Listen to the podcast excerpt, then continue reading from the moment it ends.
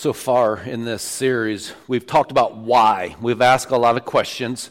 Hopefully, we've answered some questions, but like I said in two of the sermons, there's no way I could give definitive answers to the questions. I could give you biblical ideas, biblical truths about what was said, but no definitive answers. We ask, why don't I always feel God? Why don't I always feel God's presence? Why are there times in life where we just don't seem to know or realize God's there? Then we ask, why didn't God answer my prayer? You know, we prayed, and we prayed, and we prayed, but we didn't get the answer we thought or the answer we wanted. Why didn't God answer my prayer?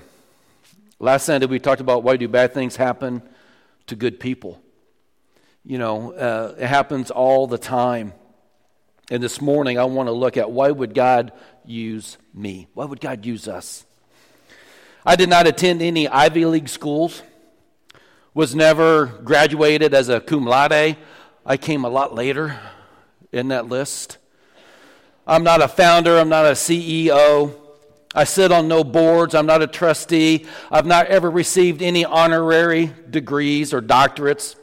I've never been named most influential or even the most attractive. I know that's hard to believe. Never been listed as one most likely to succeed. I've not written any New York bestsellers. I've had no public endorsements. I have no letters after my name. I don't speak on any circuits. I've never given any TED Talks. I have been a keynote speaker no less than once. That's zero. Okay? No buildings, no streets, no hospitals have been named after me. I really don't have an impressive family tree or family background.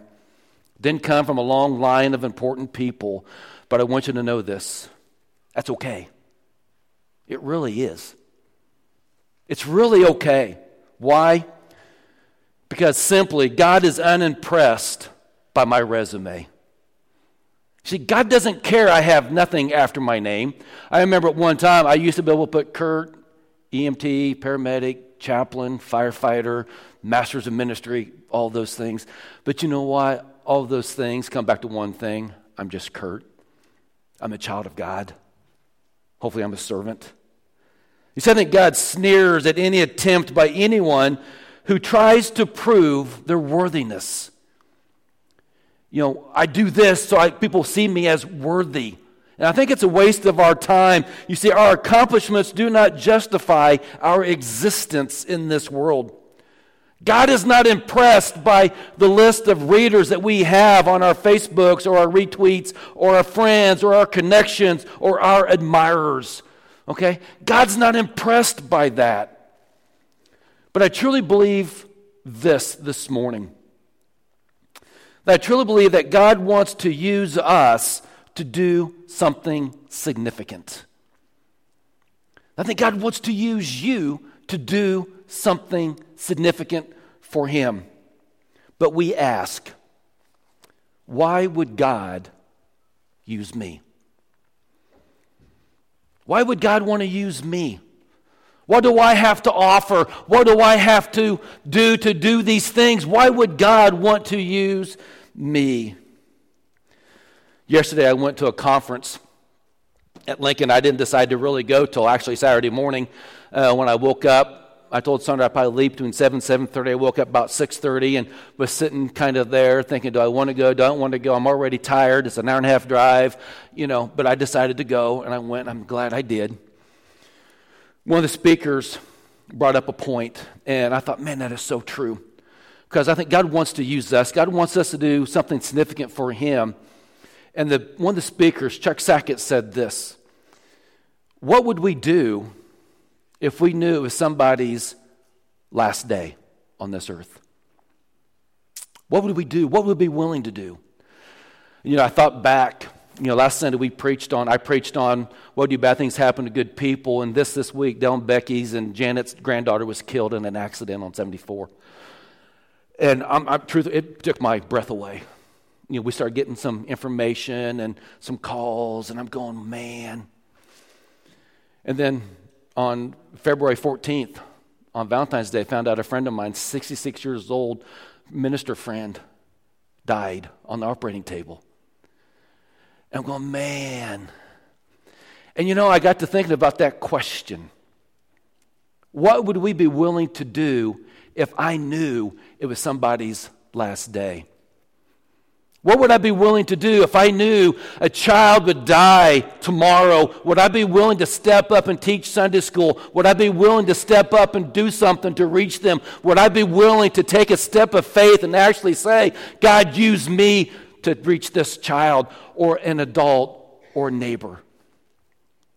What would we be willing to do? And I think we have to ask ourselves that question. What am I willing to do? How am I willing to allow God to use me to reach somebody else? And I know what it means to work with kids. I understand that. They're rough, they're unruly.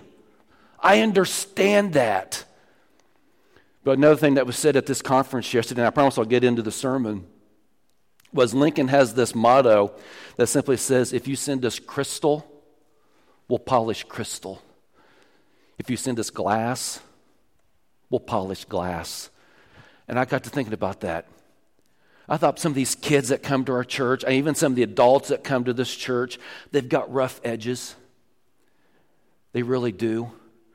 And when we get those kids, are we willing to take time to knock off the rough edges a little bit, to polish the corners just a little bit, to send them back into this world just a little bit different week after week after week.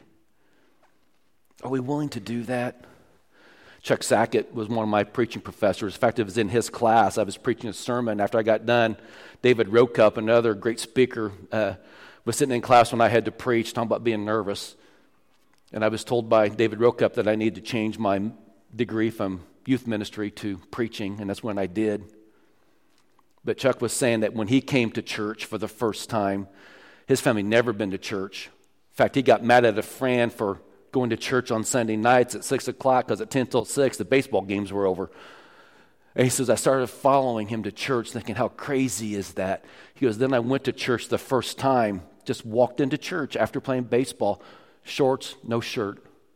He goes, I didn't put a shirt on going to church until the weather made me put a shirt on. And he said this, and I, I, thought how true it is. How many of us would allow that little boy to come to our church, to come to our youth group without a shirt on, without telling him, you can't do that anymore? And now his grandson is graduating from Lincoln, third generation preacher, because somebody was willing to polish the edges. What are we willing to do? What are we willing to allow God to do in our life? Have you ever felt that way? Uh, we ask you to do something, and God asks you to do something, and we say, I just don't know enough Bible to do that. I don't have great talent to do that. You know, you know, yeah, I would like to do that, but I still get angry. I still lose my temper. Occasionally, I have doubts. Can I tell you something? There's not a day or a week goes by I don't have doubts. It's true that I doubt that I can do this. I'm no spiritual giant. Man, you don't know my past, man. I messed up big time in my past, so I can't do anything now. Have you ever felt that way? If you have, feel okay because you're like a lot of people in the Bible. Trust me. First thing I want you to see is this God will use your weakness and obscurity for his glory. God will use that very weakness that we use as an excuse in the obscurity that we think we have for his glory. The text we read in Isaiah chapter 40, where it says, The grass withers, the flower fades, but the word of our God will stand forever. See, I think we need to be reminded again and again, over and over, that we are like this grass. I mean, grass is pretty much disposable, it's temporary, it's fleeting, it's momentary. But here we are one, at one point, and then we're gone again. We have to use one life that we have. And in that usefulness, we have to do what God wants us to do. And that one life depends not on our resume, it doesn't depend on how much we know, it depends on what we will allow God to do in us. When you look at the Old Testament in 1 Kings chapter 3 and chapter 11, there's a king by the name of King Solomon. And this king, man, he had it all. I mean, if this was a man who had everything wrapped up, he had wisdom, he had wealth, he had fame, he had power. Solomon was given a one mind like no one ever before, and none anything like after him. In 1 Kings 3:12 it says he was a brilliant poet, he was a skillful songwriter, he was a genius botanist, he was a first-class biologist it tells us. And he was an exalted and successful king. So when you kind of look at King Solomon and you look at what he's done, he's kind of the Da Vinci and the Einstein and the Bach and the Jordan and the Augustus and the Shakespeare all wrote into one superior person. Okay, man, he had it. He had it all put together. Yet Solomon in 1 Kings 11, it tells us Solomon turned away from God. And you wonder, how in the world can a guy who had it all together, having all the wisdom in the world, it tells us, didn't guarantee devotion to God? You see, he had wives, plural. And God said his wives weren't allowed to worship other gods. Well, King Solomon started allowing them to do just that. And when you read First Kings, it actually says, God tells Solomon, You've done all these things, so I'm taking your kingdom away and I'm giving it to the lower people. Because he couldn't obey. Don't get me wrong. He had the wisdom, he had everything that he needed. Understand, wisdom is important. I get that. Because it says in the Bible, if we lack wisdom, we should ask God for it. But just because you have all the wisdom, you can have all the doctorates, you can have all the honoraries, you can have all these things, still doesn't make us completely useful for God. You see, it doesn't matter if you have theological, theology degrees or if you've mothered 15 children, happy children. Does it make a difference if you started 501c3s to feed the hungry or in trafficking? Understand, God is unimpressed by us being creative he doesn't care if we're innovative, effective leaders. That's insufficient. And you know what? We might make others proud, but understand this God yawns at that kind of stuff. He says, Yeah, that's, that's nice, but that's not everything that we need to do. You see, it doesn't make us anything more in the eyes of God. We are His children. He loves us, and He wants us to serve Him. Another story in the Old Testament in Judges chapter 6 Gideon. And here's Gideon. He should have been doing great things for God, but he's hiding in uh, Joshua chapter 6. He's hiding from the Midianite, Midianites. And what he's doing, and it's telling he's hiding because he's in a wine press, so he's in a hole threshing wheat. Okay? He's scared. He's scared what's going on.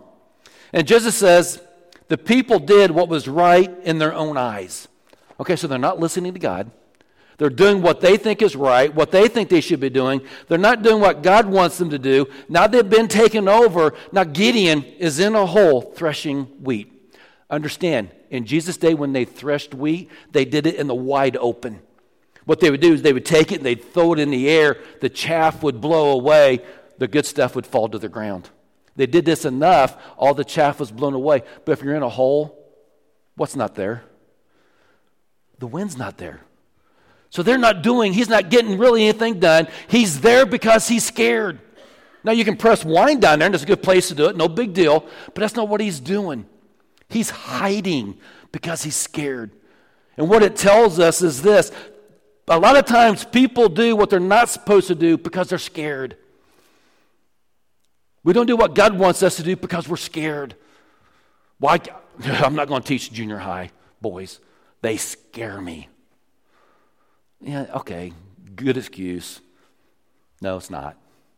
Oh, I can't do this because I don't have time. I can't do this because if I did this, I'd have to give something else up, even though it's something God wants us to do. But listen to what he says. I mean, he's actually telling us people are not supposed to thresh wheat in a hole. Gideon's fear has taken hold of him. Yet an angel comes to Gideon on the threshing room floor and says this The Lord is with you, mighty warrior. Catch that. He's hiding, he's scared. And the angel says, The Lord is with you. If the Lord is with us, and Gideon's probably thinking this, okay, I get that. God is with me, but if God is with me, why did all this happen? Why am I here doing what I'm doing? Where are his wonders? Why am I suffering? Why is my people suffering? We're the smallest of groups, and we're scared. Listen to what it says in Judges 6 14 and 15. Says, The Lord turned to him and said, Go in the strength you have and save Israel out of Midian's hand. Listen what God says Am I not sending you? But catch what Gideon says in verse 15. But Lord, you know what that means, don't you? There's an excuse coming. But God, I know there's an excuse coming. He does. How can I save Israel? My clan is the weakest in Manasseh, and I have the least in my family. Excuse. And God is saying, I am sending you. I'm doing this for you. So the question is, why would God use someone like me? But what I want to look at this morning is this why does God, who does God most often use? Are you ready for this? Number one, God uses the insecure. God uses the insecure. Exodus 4:10. Talking about Moses. Listen to what Moses says. Moses said to the Lord, "O Lord, I have never been eloquent, neither in the past nor since you have spoken to your servant. I am slow of speech and tongue. He stuttered. He goes, I can't do it, God. Maybe you're saying I'm not an outgoing person.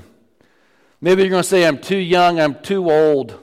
Maybe you're going to say I don't like crowds. I can't get up in front of people. I don't have a lot of confidence. Great.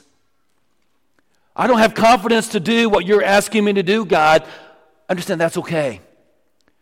Because there's a made up word that I've been questioned about twice already. Because what we have and what we need is more Godfidence. Because God is sending us. God is with us. If God is telling you in your heart and in your mind that you need to do something, God will allow you to do it.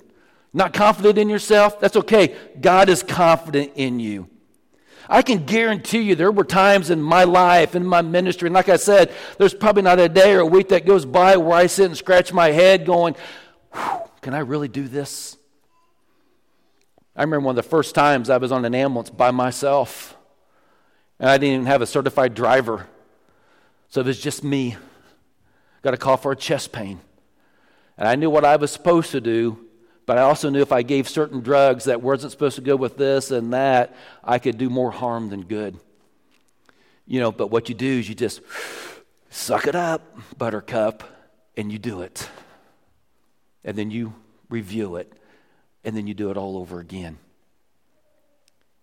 Don't have confidence? Okay, God is with you. God knew what he was doing when he made you. God knew what he wanted. Exodus 4 11 and 12 says this The Lord said to Moses, Who gave man his mouth? Is it not I, the Lord? He says. Catch verse 12. He tells Moses, Now go. No excuses, just go. I will help you speak and I will teach you what to say. Now go. Folks, maybe it's to lead, maybe it's to serve, maybe it's to minister. Maybe it's to do something you've never done before, but understand God will help you, God will teach you. Get some confidence in your life because God wants us to do these things. The second kind of person God uses this morning is God uses the unlikely. So I want you to understand He'll use the most unlikely person. So if you're the smartest, the funniest, the most talented, the best athlete, understand this God can still use you, okay? Even though you're all those things. But He prefers to use ordinary people like us. God specializes in using those who a lot of people overlook. I was at that conference yesterday, and there's probably five to 600 people there. And I spoke to both speakers because the one speaker is going to be at camp tomorrow night for the men's meeting from California. Uh, Lincoln, Illinois resident all of his life, but he's in California now. And Chuck Sackett is in Quincy, Illinois, both in churches of well over a thousand. But you know, we stood there and talked to one another just like nothing else. And you know, I got to thinking all the things they do at East Side in California. I thought about all the things they do in Quincy. And I'm thinking, you know what? They do a lot of great things. But I also know the job we have to do right here in our community. Yeah, I know we're a church in the middle of the country. We're in the middle of a bunch of cornfields. I know the preacher talks to cows all the time because that's my neighbor. You know, that's who I have to talk to. But you know what? We have a job to do. And he's going to use the unlikely. You see, God sent Samuel to anoint the future king of Israel of the house of Jesse. Couple of perfect prospects that he goes before. They're older, they're handsome, it says, they're strong, they're mature. He says this in 1 Samuel 16, 6 and 7. He says, Samuel saw Eliab and said, Surely the Lord's anointed stands here before the Lord. But the Lord said to Samuel, Do not consider his appearance or his height. He says, For I have rejected them. The Lord does not look at the things man looks at. Man looks at outward appearance, but the Lord looks at the hearts. Right here. You see, Samuel was looking for the obvious. But God chose the unlikely. You know, I don't know what it is God has for each and every one of us. I don't know what God is wanting us to do for sure as individuals. But I know God has something for us. The third one is this third kind of person God uses is the broken. Any of the disciples thought most of them thought they were ready to be used. You know, they, they thought they were ready to go. I mean, look at Peter. We love using Peter because he's a good example and he's also a bad example. I mean, here's Peter. He was the one that was always out front. He was always leading the charge. If something was said, man, he was first to answer. And he, Peter even says, Jesus, I've got your back. Man, he says, Jesus, I'll stay with you. Peter says, no matter what, Jesus, man, I'm there for you. In fact, he strikes other people. He does all this stuff, and Jesus says, Now, Peter, you got to stop this. He goes, I know you're with me.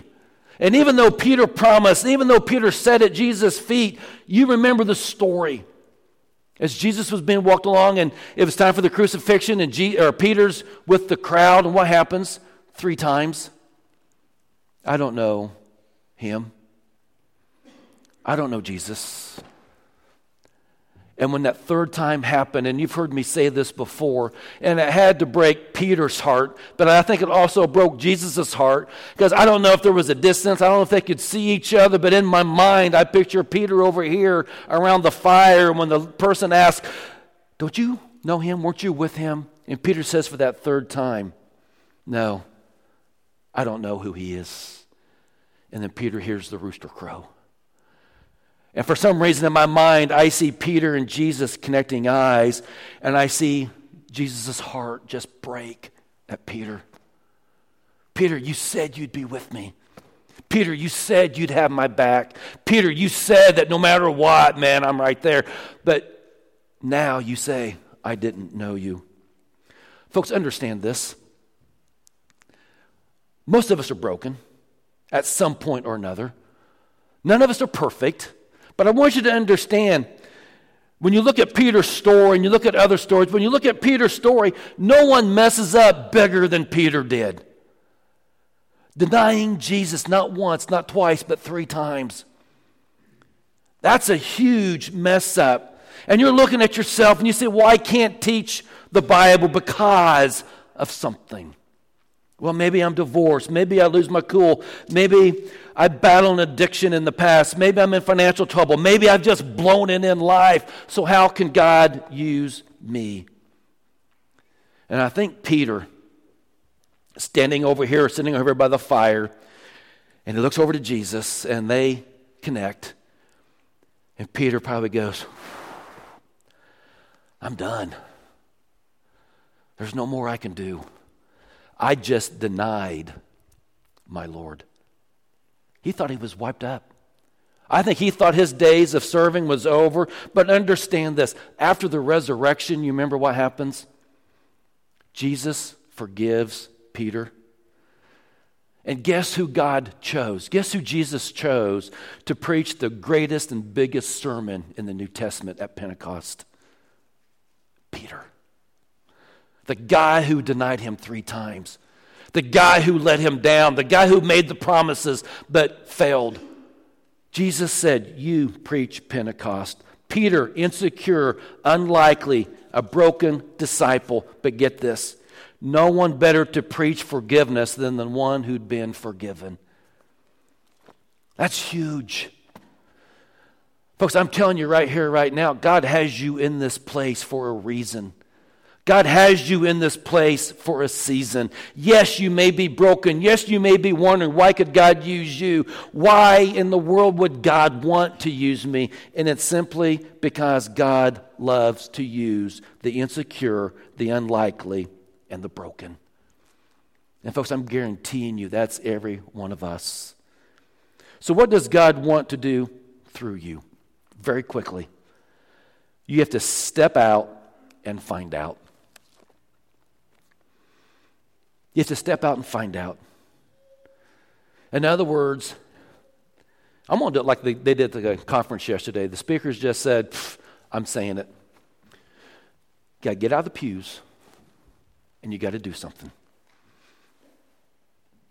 Get out of the pews and do something.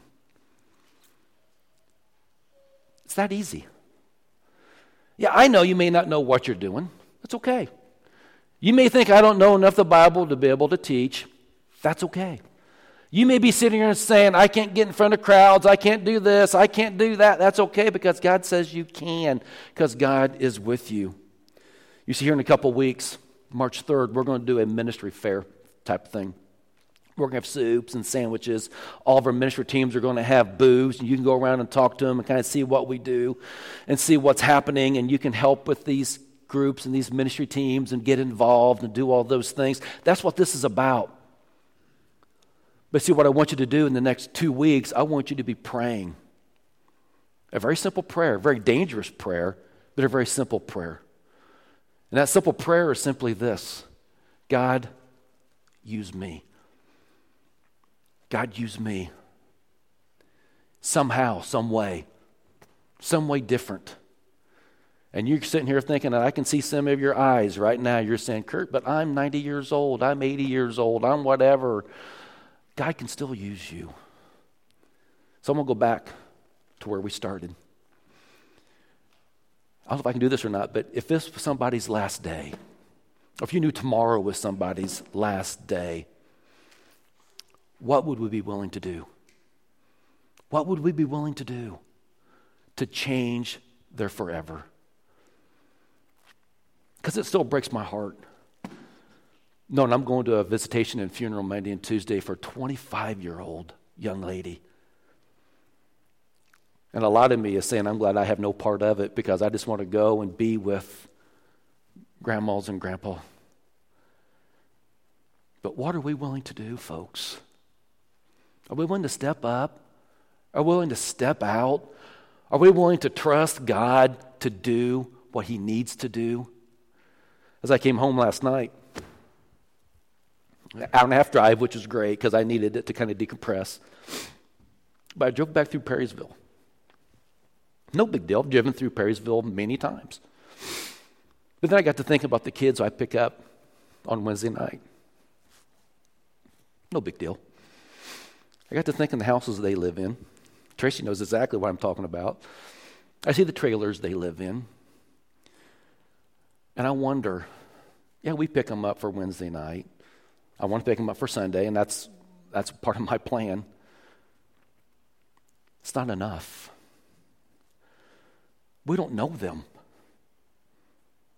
We don't know their families. We don't know what they truly need. We don't know exactly where they're at. And I'm struggling knowing, okay, God, can I do this? Is there something we need to do more? And you're probably saying, thinking, Kurt, you're nuts. And maybe I am. I won't be the first moron who ever stood in a pulpit and didn't know what to do next. But there's a difference in not knowing what to do and not doing it. I don't know what to do, folks, but I know there's something we have to do. I'm standing here, right here, right now, telling you from my heart, I am willing to do anything and everything to get to know them. And here's the other part of that. If we're not willing to get up, get out of our comfortable pews, get out of the heated and the air conditioning, do things we've never done before, do things different than we may have done before, and try to reach people for Christ. Get to know people who need to know the grace and the mercy and the forgiveness of Jesus Christ. If we're not willing to step up and do that, you don't need me. You don't need me standing up here Sunday after Sunday. You can sing a few songs, you can put a little video up, you can go home, go on with your week. You don't need me. But if we're willing to do that, and here's my challenge I did this at Hayworth. I challenged him to make me so busy calling on new people, talking to people about their faith, talking about people coming to know Jesus Christ and what they needed to do. You made me so busy that I couldn't stand it.